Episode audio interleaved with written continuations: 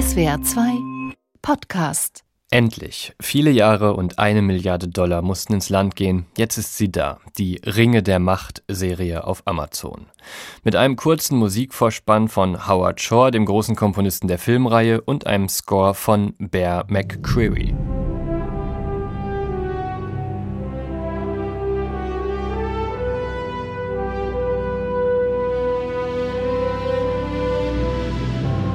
Auf diesen Score möchte ich in dieser Folge näher eingehen. Mal sehen, was ich in der Musik über die Serie herausfinden kann und natürlich, was für mich gut funktioniert und was nicht. Schauen wir erstmal, wie Bear McCreary sich in bekanntem Gelände bewegt. In der Serie treffen wir an vielen Schauplätzen auf unterschiedliche Völker in Mittelerde.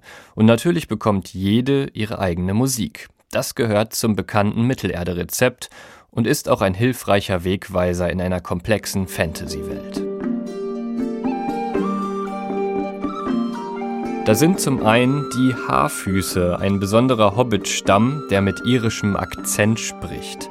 Und McCreary bringt natürlich wieder die bekannten Hobbit-Flöten von Howard Shore mit.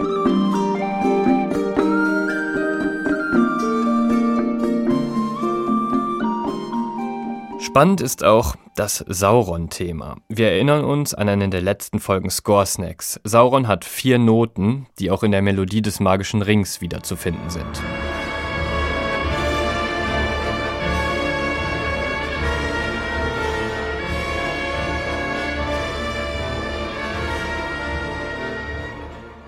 Im zweiten Zeitalter, in dem die Ringe der Macht spielt, gibt es allerdings noch keinen Ring. Es gibt auch kein Ringmotiv und irgendwie glaube ich auch nicht, dass wir in dieser ersten Staffel der Serie noch die Ringe der Macht und ihre Erschaffung sehen werden.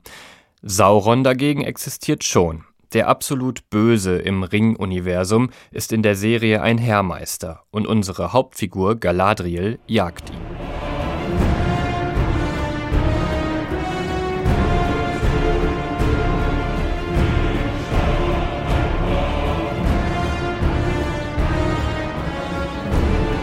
Saurons Töne sind anders angeordnet, sie erinnern jetzt nicht mehr an den Ring aus dem Film, sonst aber bleiben alle Charakteristiken dieser Musik erhalten, wie wir sie schon aus Shores Film-Soundtrack kennen.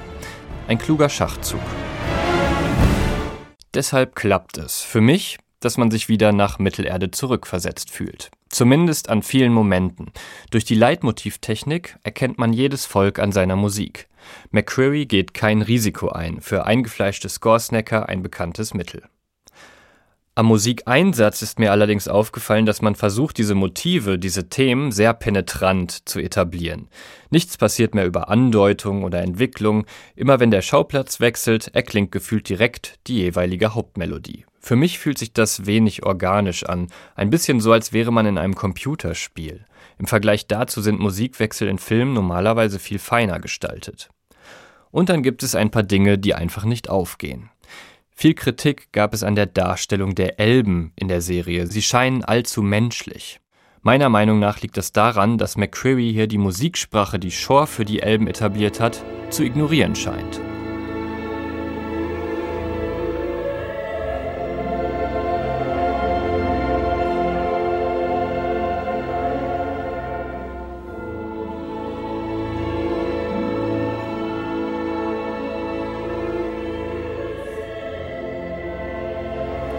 So klingt das elbische Mittelerde bis jetzt für uns. Und so klingen die Elben in The Wings of Power.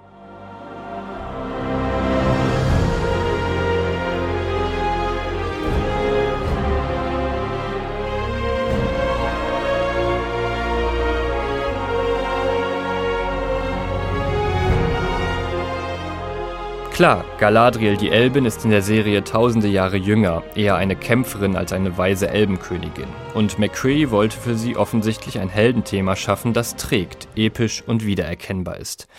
Leider gibt es daran nichts, was wirklich einmalig oder besonders ist oder an Elben erinnert, wie wir sie bisher kennen. Es wirkt deshalb austauschbar und für mich persönlich nervt der häufige Einsatz.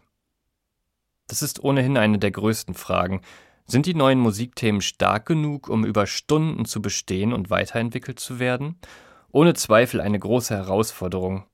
Gerade weil jetzt schon die Themen so oft eingesetzt werden. Denn eine Gefahr der Leitmotivtechnik habe ich zugegebenermaßen bisher noch unterschlagen. Bei sehr viel Verwendung nutzen sie sich sehr schnell ab. Was noch am Ende zu klären bleibt, wer ist der seltsame Fremde, der mit einem Komet am Ende der ersten Folge auf Mittelerde einschlägt?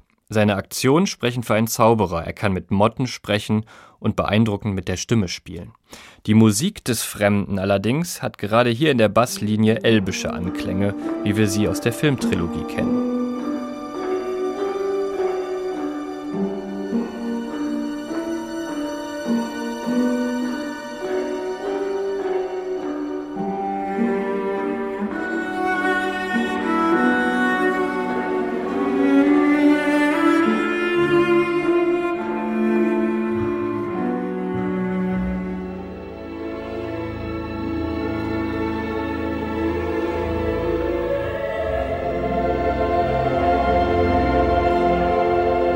Hoffentlich ist da nichts durcheinander gegangen und es wird alles logisch aufgelöst. Denn klar, es hat immer Vorteile, mit bekannten Musiken zu spielen. McCreary nutzt Shaws Konzept und erneuert es sanft.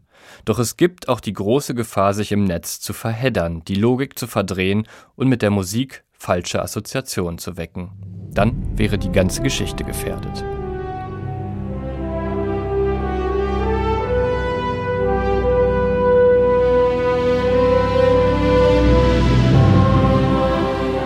Scoresnacks ist ein Podcast von SWR2.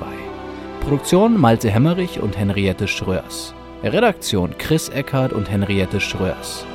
Wir haben die Musik deines Lieblingsfilms noch nicht besprochen. Das lässt sich ändern. Schick uns einfach eine Mail an podcasts.swr2.de.